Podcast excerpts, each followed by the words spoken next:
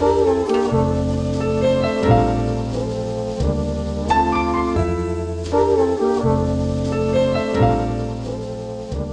and welcome to the Oats for Breakfast podcast. Oats for Breakfast is a podcast affiliated with the Socialist Project, an eco socialist organization based in Toronto, Ontario.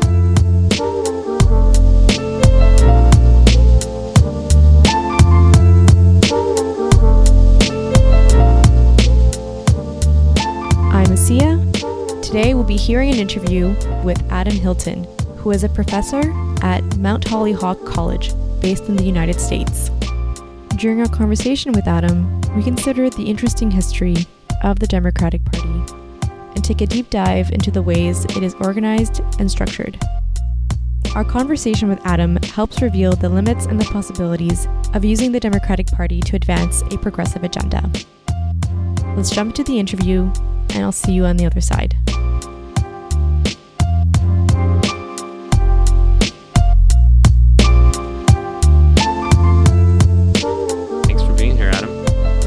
Thank you for having me. Um, I, you know, just to start, I want to say that your essay that we're talking about today is just an exemplary piece of critical scholarship.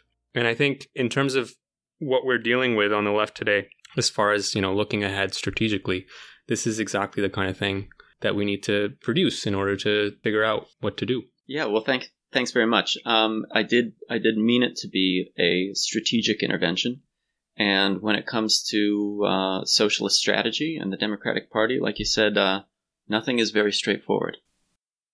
So I'm thinking about uh, the political parties we have in Canada. So, for example, the Conservative Party, you need to pay money, you become a Conservative card carrying member, and then you can vote for the leadership of that party. So, how is that different for the Democratic Party?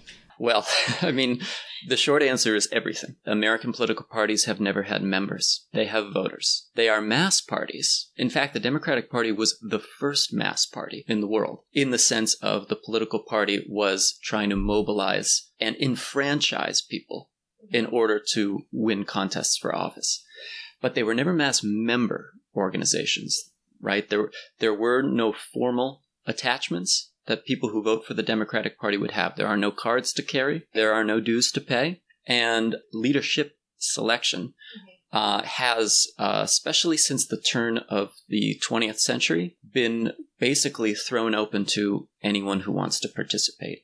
To, to answer the question simply and straightforwardly, uh, the Democratic Party is in every way different um, can you talk about how the Democratic Party arose in contrast to European parties? Sure.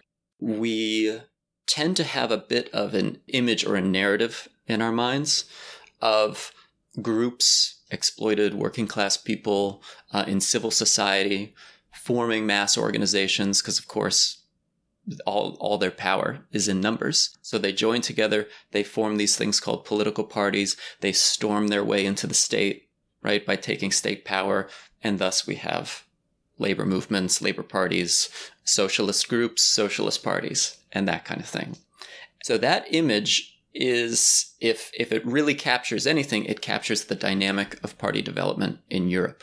In the United States, parties were formed inside the state amongst lawmakers in legislative bodies to try and control the agenda. And then they went outward from the state to find voters who could reelect them to office. In your essay, you say that it was out of fear of violent repression, partisan conflict in the Union rank and file, and the off putting sectarianism of many American socialists, which meant that there, there didn't emerge a labor party in the US. Uh, so, if you could talk a bit more about that, but also, I'm, is it also perhaps because of the early development of American political parties. Is is that partly to explain for why there isn't then this contagion from the left, you know, that leads to the development of political parties? I mean, this is this is the century-long question of why there is no socialism in the United States, or, or what we really mean is why there is no social democratic labor-based party in the United States. To put it fairly uh, straightforwardly, political parties came after trade union and labor movements across the Atlantic, whereas on this side, political parties already existed.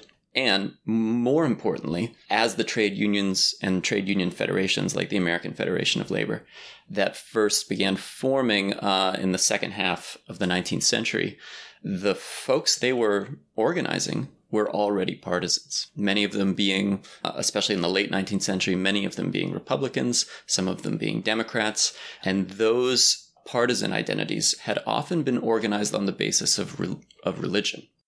And so trade union leaders, one thing they were very afraid of is if they officially joined one party, they would lose half their rank and file.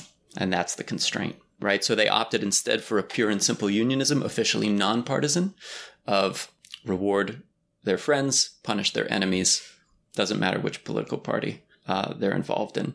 And that also reflected what at that time was a fairly, because of the decentralization of the party, there were sympathetic uh, office holders in both parties when it came to supporting labor legislation, minimum wage, things like that. Can you explain how the Democratic Party is decentralized? Yeah, it's decentralized in a few different ways. One, while we especially uh, these days speak in terms of two parties, right? Uh, for most of their long history in the United States, um, national political parties as singular monolithic entities did not exist in the United States. These were confederations of state parties. So instead of talking about a Democratic Party, there were really 50 Democratic parties that came together once every four years. That was the only time the National Party existed, solely to nominate a candidate for the only actual national office there is in the United States, which is the presidency. And then those 50 state parties would coordinate, try and assist in that campaign. And so the 50 state parties within the Democratic Party didn't have much else in common with each other, right? They managed their own affairs uh, within their own states, correspondingly would would adjust their own programs and stances depending on what worked in that state. Right. There wasn't this ideological coherence that one would expect from a political party. Exactly. So you got ideological incoherence and very often even a lack of political cohesion in, in the sense of binding together. For a national campaign, there were a few very uh, high profile controversies within the parties. For instance, when the labor liberals, who had been organized into the Democratic Party through the Great Depression and the Second World War, inserted a strong civil rights plank into the national platform in 1948, and the Southern states simply walked out and launched a third party designed to sabotage the reelection of President Truman. On that, I think it's interesting that, in a sense, then, American political parties aren't political at all they're they're quite apolitical. These these haven't been at least for most of their history. Parties that people come around because these parties represent something that they believe in. Yeah, there's something like the antechamber to the state, right? They're not quite in the state. They're not the same part. They're not a part of the state in the way that the Treasury Department is part of the state, but they are how you get into the Treasury Department, right? They they are the vehicle into the state, kind of in a, a port of entry. Uh, so they're quasi state institutions. Just the word decentralization and the concept of something decentralized comes with this idea that, you know, it is inherently more democratic. But you're just explaining to us how the way the Democratic Party has formed, it's made it less democratic. Yeah, the flip side, the flip side of decentralization is that you get local discretion about who has access, who can participate. And so then it all depends on, well, who's in the position of authority at that local level. This so when the new politics movement, which you could think of as kind of the 1960s new left inside the Democratic Party, when they were fed up with the fact that the, this decentralized Democratic Party had both labor liberals and Southern conservatives, anti war doves, and Vietnam War hawks in the same coalition and programmatically was incoherent, that one of their major demands was to centralize power at the national level within the Democratic Party. Mm, enough is enough. enough is enough. And to a significant to a significant extent they achieved that. And we could get into the details of that if you want. It gets a bit into the weeds. Well, let's let's go a little bit into the history of that um, because you talk about this effort in the '60s, especially going into the early '70s, of the left trying to reform the Democratic Party. So, how did that work out? So, also the context is, is fairly important here. And the reason that they had a window of opportunity in which they could propose reforms, and they proposed sweeping reforms that initially were implemented without much resistance at all, uh, was in the context of 1968. And the Democratic Party goes through a wrenching crisis in 1968, where not only are the Great Society anti poverty programs of the middle 60s coming under increasing scrutiny and popular disaffection as many conservative Democrats and right wing Republicans were linking them to the increasing numbers of urban riots that were happening through the second half of the 60s.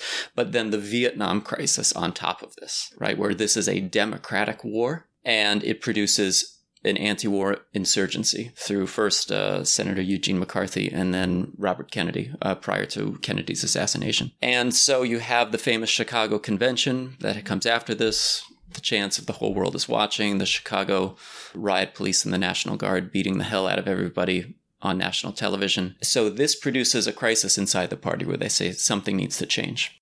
And a fairly small group of very smart and, and well coordinated lefty young liberals proposed that there should be a reform commission, and they basically control the commission because no one's paying attention to it because no one has ever reformed a party this way before. And then before you know it, by 1972, they're able to nominate their own candidate, which is George McGovern, opponent of the Vietnam War. But McGovern loses and loses quite badly.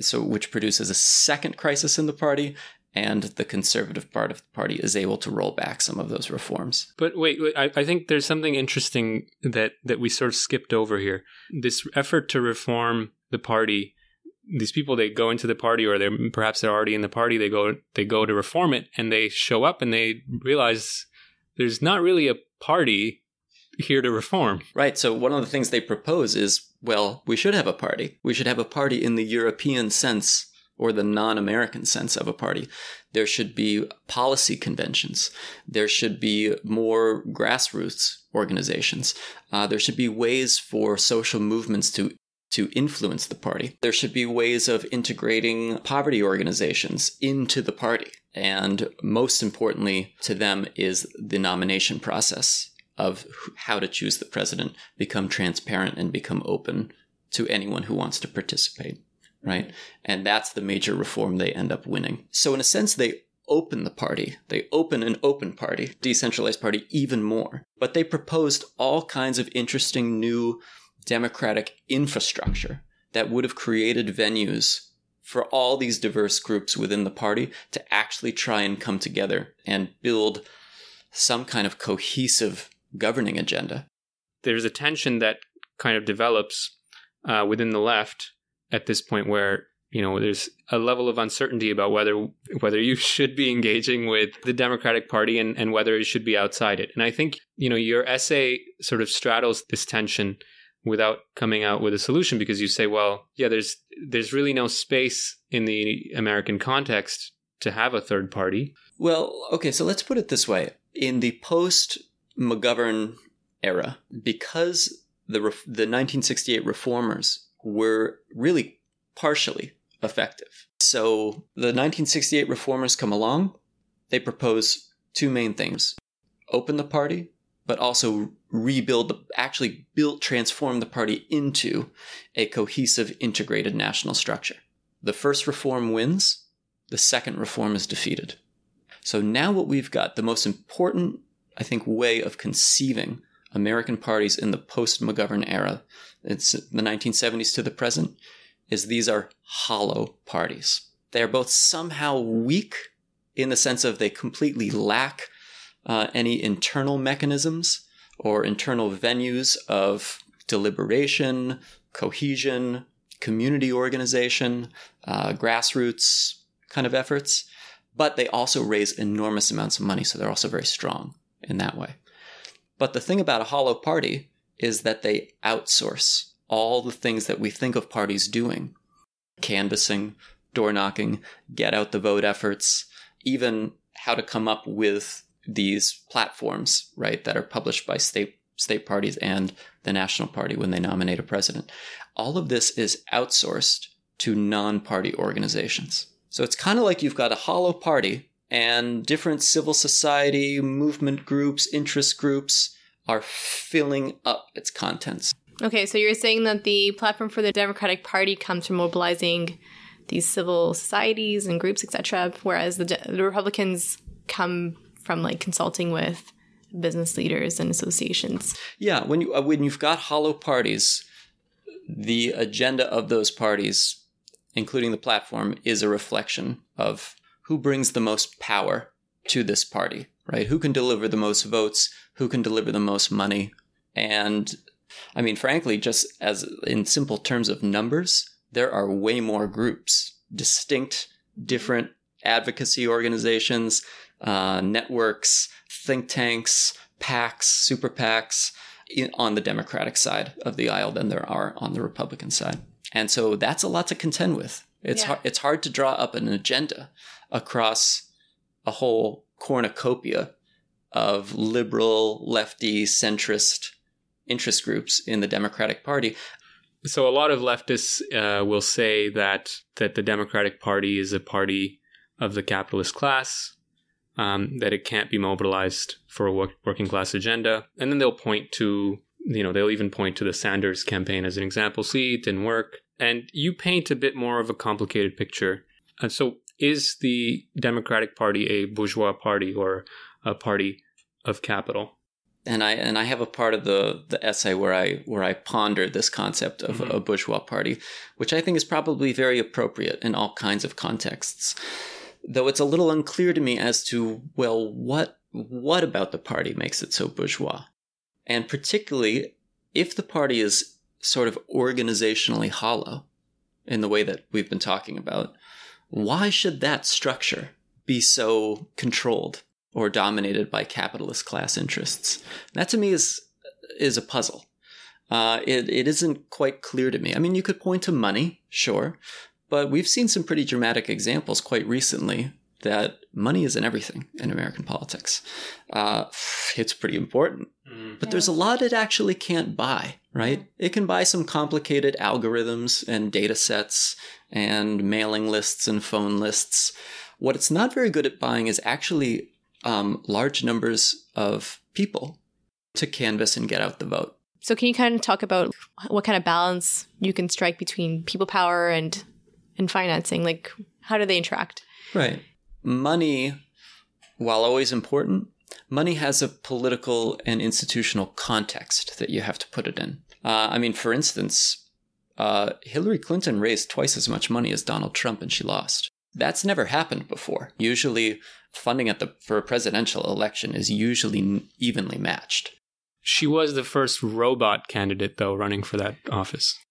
That may have mattered. Yeah. And of course, it's it's often pointed out that Donald Trump got quite a lot of what's called you know earned media, right, where he didn't pay for ads because the media was covering him constantly. And that's what the money goes towards, right? The money goes towards paying for primarily for ads and and, and marketing and things like that. Yeah, because think of it this way: the things that are for sale in American politics, right, the things that political consultants have now built an industry on, are things that you can make a lot of money selling.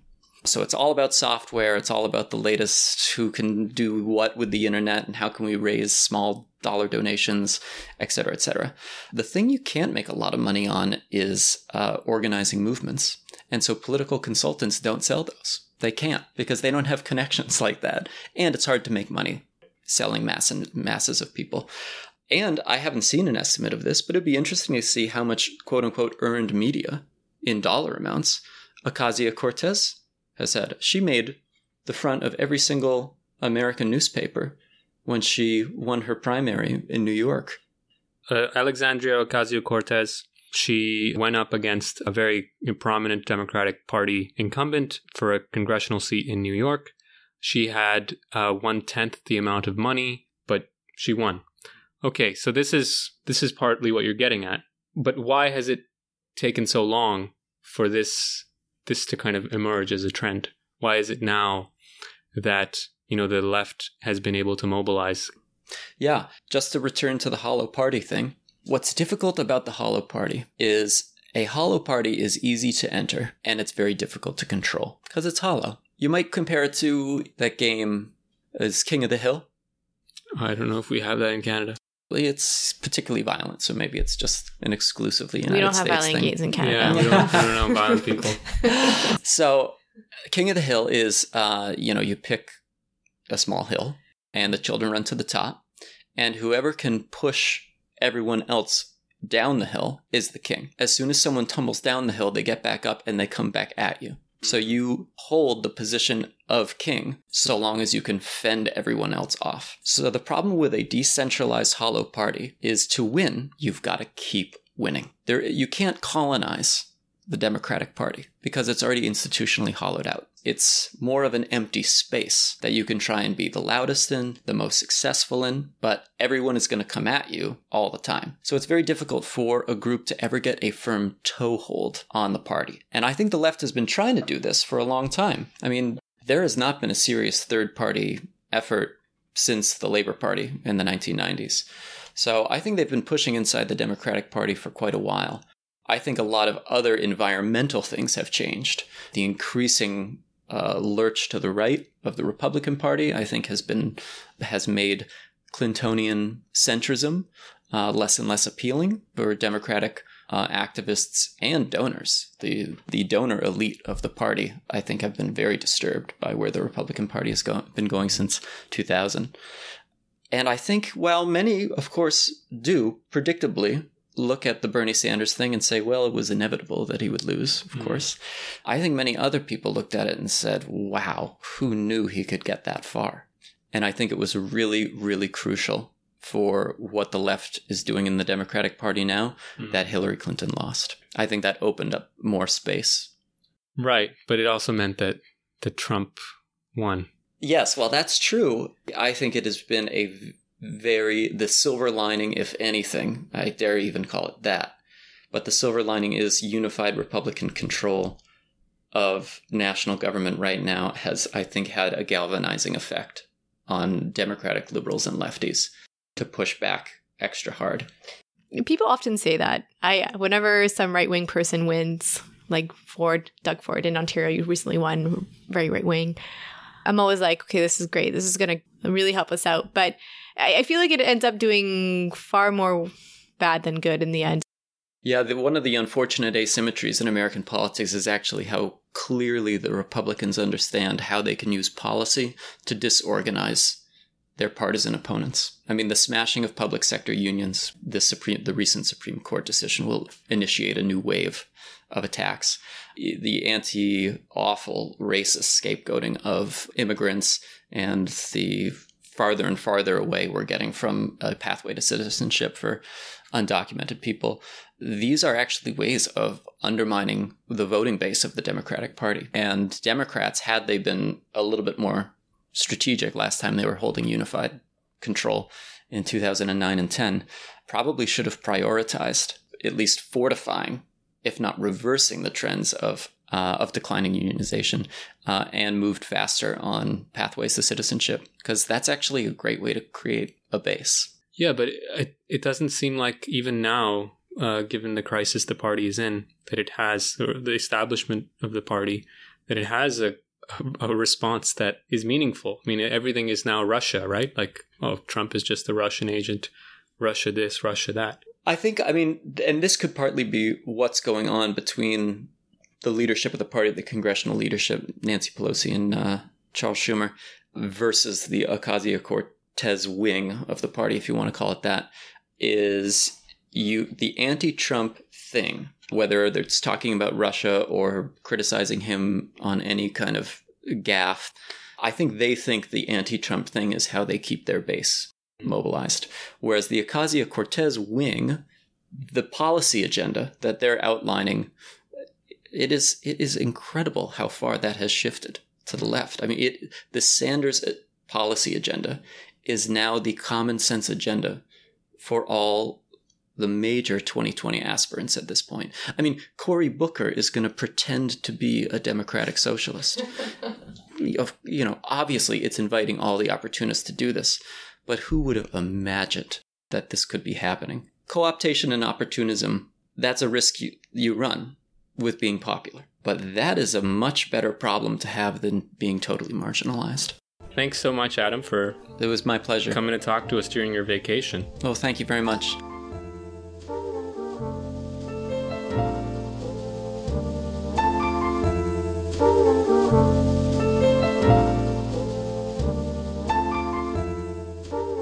I hope that you enjoyed the interview.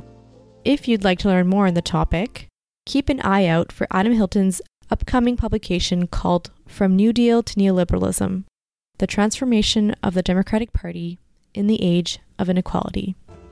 We'll also link to a couple of Adam's articles in the description.